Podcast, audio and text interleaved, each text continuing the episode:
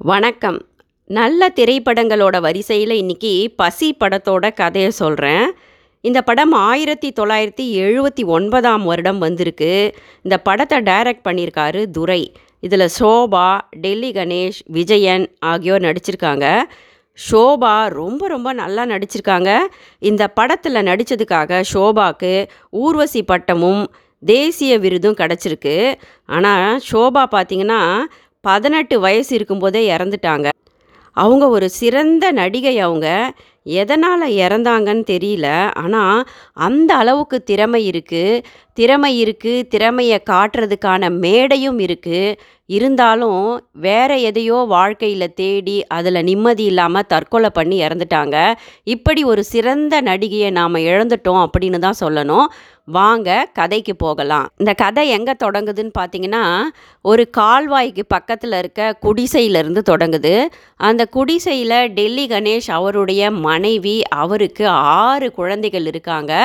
டெல்லி கணேஷ் பார்த்தீங்கன்னா ரிக்ஷா தான் ஓட்டிக்கிட்டு இருக்காரு. அப்போல்லாம் ரிக்ஷா இருந்துக்கிட்டு இருந்தது. அந்த ரிக்ஷா ஓட்டிட்டு வந்து உடல் வலி தாங்க முடியாமல் தினமும் டெல்லி கணேஷ் சம்பாதிக்கிற சொற்ப பணத்திலையும் குடிச்சிட்டு வீட்டுக்கு தினமும் மூணு ரூபா தான் கொடுக்குறாரு.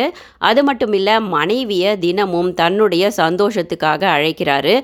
அவருக்கு இருக்கிற ஒரே சந்தோஷம் மனைவியோட இருக்கிறதும் குடிக்கிறதும் தான் அப்படின்னு அவர் நினைக்கிறாரு. மனைவி ஒரு இருதய நோயாளி. இருந்தாலும் கணவனுடைய ஆசைக்கு இணங்குறாங்க. நிறைய குழந்தைகளை பெற்றுக்கிறாங்க அவங்களுக்கு ஆறு குழந்தைகள். இந்த பெண்மணி இருதய நோயிலையும் அத்தனை குழந்தைகளை பெற்றுக்கிறதுக்கு ஒரு காரணமும் இருக்குது டெல்லி கணேஷ் அடிக்கடி தன்னுடைய மனைவி கிட்ட சொல்கிறாரு நீ என்னோட ஒத்துழைச்சி வாழலைன்னா உன்னை நான் விட்டுட்டு வேற பொண்ணை தேடிக்கிட்டு போயிடுவேன். உன்னையும் உன் பிள்ளைங்களையும் அனாதையாக நிர்கதியாக விட்டுட்டு போயிடுவேன் அப்படின்னு பயமுறுத்திக்கிட்டே இருக்கிறாரு.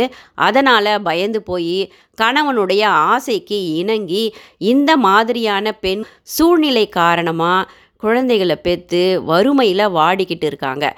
அந்த மாதிரி இருக்கும்போது முதல் மகனை ரொம்ப ரொம்ப கஷ்டப்பட்டு படிக்க வச்சு அவனை ஒரு நல்ல வேலைக்கு போகிறான் அந்த மகன் ஆனால் என்ன பண்ணுறான் பெற்றோரை கவனிக்காமல் தனக்கு ஒரு துணையை ஒரு பெண்ணை தேடிக்கிட்டு வேற வீடு பார்த்து தனியாக நல்லபடியாக வாழ ஆரம்பிச்சிடுறான்.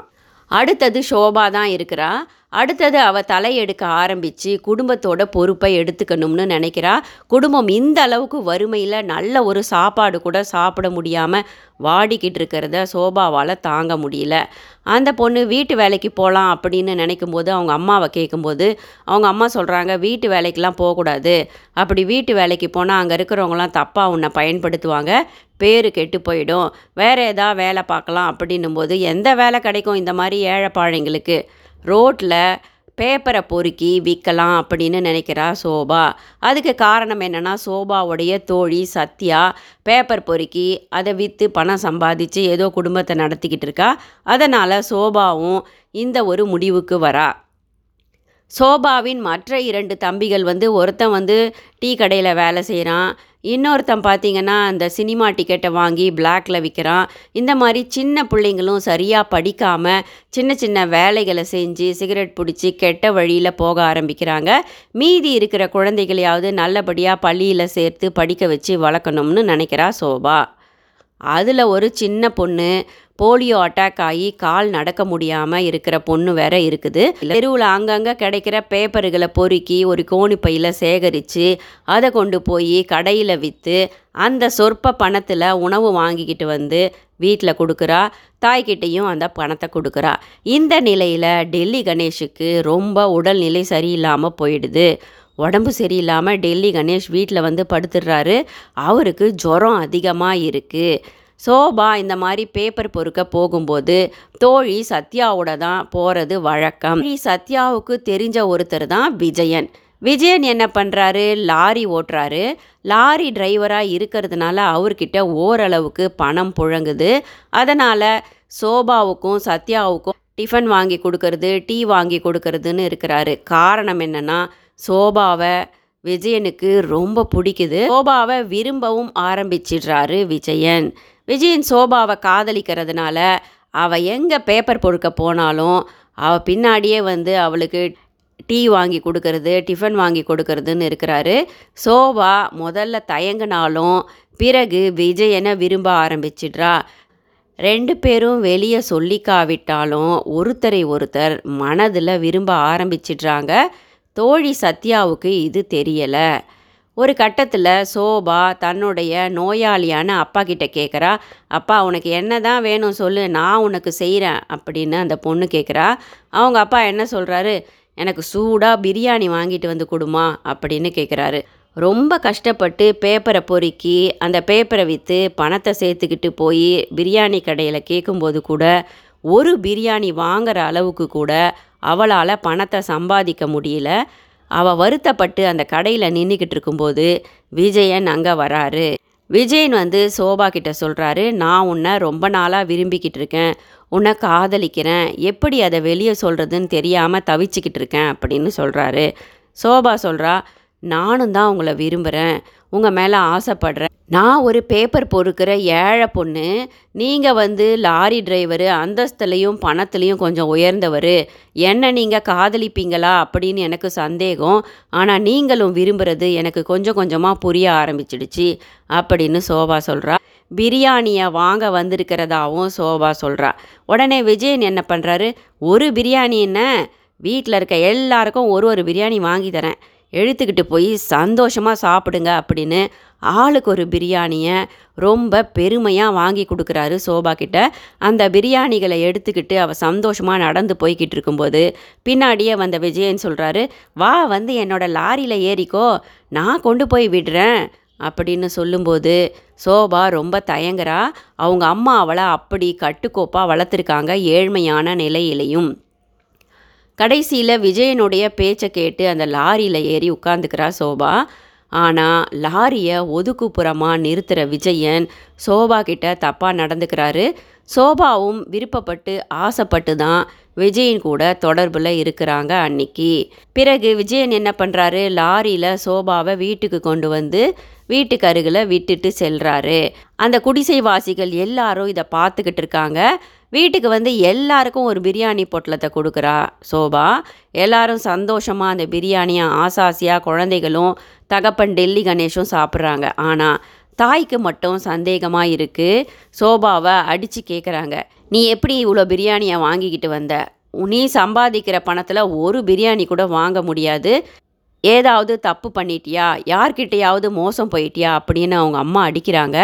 பிறகு ஊரில் இருக்க பெண்கள்லாம் வந்து சொல்கிறாங்க இது கூட தெரியாதா உனக்கு? உன் பொண்ணு அந்த லாரி டிரைவர் கூட கொஞ்ச நாளாக சுற்றிக்கிட்டு இருக்கா. இன்றைக்கி கூட அந்த லாரி டிரைவர் தான் கொண்டு வந்து விட்டுட்டு போனார் அப்படின்னு சொல்லும்போது ஊரில் இருக்க குடிசைவாசிகள் எல்லாம் ஒன்றா சேர்ந்து லாரி டிரைவரான விஜயனை தேடி போய் அவனை அடித்து ஏன் இந்த பொண்ணை சீரழிச்ச? இவளை திருமணம் செஞ்சுக்கோ அப்படின்னு எல்லாரும் நியாயத்தை கேட்குறாங்க விஜயன் பதிலே சொல்லாமல் ஊமையாக அப்படியே நிற்கிறான் என்னை காதலிச்சதும் சீரழிச்சதும் இவர் இல்லை அப்படின்னு சோபா சொன்ன ஒரு வார்த்தையால் எல்லோரும் விஜயனை விட்டுட்டு போயிடுறாங்க. குற்ற உணர்வால் விஜயன் வீட்டுக்கு போயிடுறான். இப்போ தோழி சத்யா சோபாவை வந்து பார்க்குறான் என்னடி ஊரெல்லாம் ஒரே பேச்சாக இருக்குது நீ அந்த லாரி டிரைவரை காதலிக்கிறியா? அப்படின்னு சத்யா கேட்குறா ஆமாம் காதலிச்சு நானும் அவரும் தப்பும் பண்ணிட்டோம் அப்படின்னு சோபா சொல்லும்போது சத்யா சொல்கிறா அடி பாவி மோசம் போயிட்டியேடி. அவருக்கு கல்யாணமாகி ஒரு பொண்டாட்டி இருக்காங்க கண்ணுக்கு அழகா. அஞ்சு வயசில் ஒரு பொன் குழந்தையும் இருக்குது அவங்கள விட்டுட்டு எப்படி வருவார் அப்படின்னு சத்யா கேட்கும்போது சோபாவோட தலையில் இடி விழுந்தது போல இருக்குது தன்னுடைய பொண்ணு மோசம் போயிட்டதுனால தன்மானம் தாங்காமல் தாய் என்ன பண்ணுறா ரெயிலில் விழுந்து தற்கொலை பண்ணி இறந்தும் போயிடுறா. தாயும் இறந்து போயிட்டதுனால நிர்கதியாக நிற்கிற சோபாவுக்கு குடும்ப சுமை அவளுடைய தலையில் விழுகுது. குழந்தைகளை பார்க்க வேண்டியதாக இருக்குது குடிகார தந்தையை சமாளிக்க வேண்டியதாக இருக்குது தினமும் அதிகமாக உழைச்சி பேப்பர் பொறுக்கிற வேலையை தன்னுடைய தோழியோட சத்யாவோட செஞ்சுக்கிட்டு இருக்கா சோபா. ஒரு நாள் பின்னாடியே வந்த விஜயன் கேட்குறாரு என்னை எதுக்காக சோபா நீ காப்பாத்தின? அப்படின்னு கேட்கும்போது ஆமாயா நானும் உன் மேலே ஆசைப்பட்டு தான் தப்பு பண்ணேன். ஆனால் உண்மையை புரிஞ்சுக்காமல் போயிட்டேன். உன் மேலே பாதி அளவு தப்பு இருந்ததுன்னா அதே பாதி அளவு என் மேலேயும் தப்பு இருக்குது பழியை நான் ஏற்றுக்கிறேன் சரி நீ போய் உன் பொண்டாட்டி பிள்ளைங்களோட வாழு. ஒரு நல்ல வாழ்க்கை கிடைக்கும். என்னோட குடும்பத்தையும் மேலுக்கு கொண்டு வரலாம் அப்படிங்கிற ஒரு ஆசையில் தானே நான் வந்தேன். எனக்கெல்லாம் அது ஒரு பெரிய பேராசை. சரி போ அப்படின்னு சொல்லிட்டு வீட்டுக்கு விறுவிறு நடக்க ஆரம்பிக்கிறா சோபா. பின்னாடியே வந்த சத்யா கேட்குறா ஏண்டி அவனை சும்மா விட்ட? அப்படின்னு. உடனே சோபா சொல்கிறா விட்டு தள்ளு என் புருஷன் செத்து போயிட்டான் நான் நினச்சிக்கிறேன் அப்படின்னு சொல்கிறா பிறகு சத்யா கிட்ட சொல்கிறா நான் கர்ப்பமாக இருக்கேன் இந்த குழந்தைய பெத்தெடுக்க போகிறேன் குழந்தை என்ன தப்பு பண்ணுச்சு? நான் பண்ண தப்புக்கு. இந்த குழந்தை இந்த பூமிக்கு வந்து வாழட்டும். அது நல்லபடியாக கூட வாழலாம் இல்லையா? அப்படின்னு சொல்கிறா சத்யா சொல்கிறா அப்போ அப்பன் யாருன்னு குழந்தை பிறந்து கேட்டால் நீ என்னடி சொல்ல போகிற அப்படின்னு சத்யா கேட்கும்போது சோபா சொல்கிறா எல்லா குழந்தைங்களுக்கும் அப்பங்காரன் இருக்காங்களா என்ன? அப்பன் பேர் தெரியாத ஏகப்பட்ட குழந்தைங்க இருக்குது உங்கள் அப்பா நீ பிறக்கறதுக்கு முன்னாடியே செத்து போட்டாண்டான்னு சொல்கிறேன் அப்படின்னு சோபா சொல்கிறா இதை வந்து தூரத்துலேருந்து விஜயன் கேட்டுக்கிட்டே இருக்காரு. மனம் வருத்தம் அடைகிறாரு நான் அந்த குழந்தைய காப்பாற்றுறேன் அப்படின்னு விஜயன் சொல்லும்போது சோபா சொல்கிறா உன்னை இதுக்கு மேலே நான் பார்க்கவே கூடாது. என் கண் முன்னாடி உன்னை பார்த்தனா நான் தற்கொலை பண்ணிப்பேன் அப்படின்னு சோபா மிரட்டின உடனே அவளை விட்டு ஒரே அடியாக விலகி போயிடுறான் விஜயன். ஒன்பது மாதம் நிறை மாத கர்ப்பிணி ஆயிடுறா சோபா. ஊரில் இருக்கிறவங்கலாம் பேசினாலும் அவள் அதை கண்டு கொள்ளலை. நான் ஒருத்தர்கூட தான் தப்பு செஞ்சேன். நாள் ஆக ஆக குழந்தை பிறக்கும் நேரம் வர வர சோபாவுக்கு விஜயனை பார்க்கணும்னு ஆசை வருது. தோழி சத்யா கிட்ட சொல்கிறா நான் போய் விஜயனை பார்க்கணும். ஒரு தடவை அவரை பார்க்கணுன்னு எனக்கு ஆசையாக இருக்குது அப்படின்னு சோபா சொல்லும்போது சத்யா விஜயனுடைய வீட்டு அட்ரஸை சோபாவுக்கு கொடுக்குறா. சோபா அந்த அட்ரஸை எடுத்துக்கிட்டு மெதுவாக ரோட்டோரமாக நடந்து வந்துக்கிட்டு இருக்கும்போது நிறைமாத கர்ப்பிணியான சோபாவுக்கு வலி ஏற்பட்டு அங்கேயே மயங்கி விழுந்துடுறா. அங்கே பக்கத்தில் இருந்த குடிசைவாசிகள் அவளை கூட்டிக்கிட்டு போய் பிரசவம் பார்க்குறாங்க குழந்தையும் பிறக்குது. ஆனால் குழந்தை பிறந்த பிறகு ஜன்னி கண்டு சோபாவுக்கு உடல் நலம் இல்லாமல் போயிடுது. இறக்குற தருவாயில் இருக்கா. அப்போ அவள் கையில் இருந்த அந்த அட்ரஸை வச்சு விஜயன் வீட்டுக்கு வராங்க எல்லோரும். வந்து கேட்குறாங்க புள்ளதாச்சியாக ஒரு பொண்ணு வந்து மயங்கி விழுந்துட்டா. அவளுக்கு புள்ள பிறந்துருச்சு. ஆனால் அவள் கையில் இந்த அட்ரஸ் இருந்தது. நீ யாருப்பா? உன் அட்ரஸ் தான் இருந்தது அப்படின்னு கேட்குறாங்க நீ தான் அந்த பிள்ளைக்கு தகப்பனா? அப்படின்னு கேட்கும்போது விஜயனுடைய மனைவிக்கு உண்மை புரியுது. கணவனை ரொம்ப நல்லவன் ராம அப்படின்னு நினச்சிக்கிட்டு இருந்த அந்த பெண்ணுக்கும் ஒரு பேரிடியாக இருக்குது உடனே அந்த பெண்ணும் அந்த அட்ரஸுக்கு தன்னுடைய கணவனோட வரா. இந்த பெண் அவங்க தேடிக்கிட்டு வரும்போது அந்த குடிசைக்கு வெளியே சோபாவை போட்டு வச்சுருக்காங்க. சோபா இறந்துட்டா.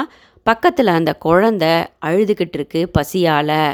இப்போது விஜயனுடைய மனைவி அந்த குழந்தையை எடுத்து மாரோட அணைச்சிக்கிறா.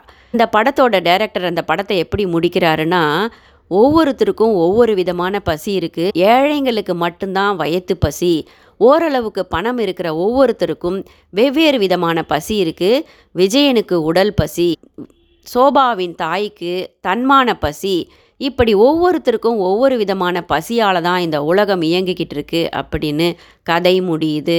நன்றி.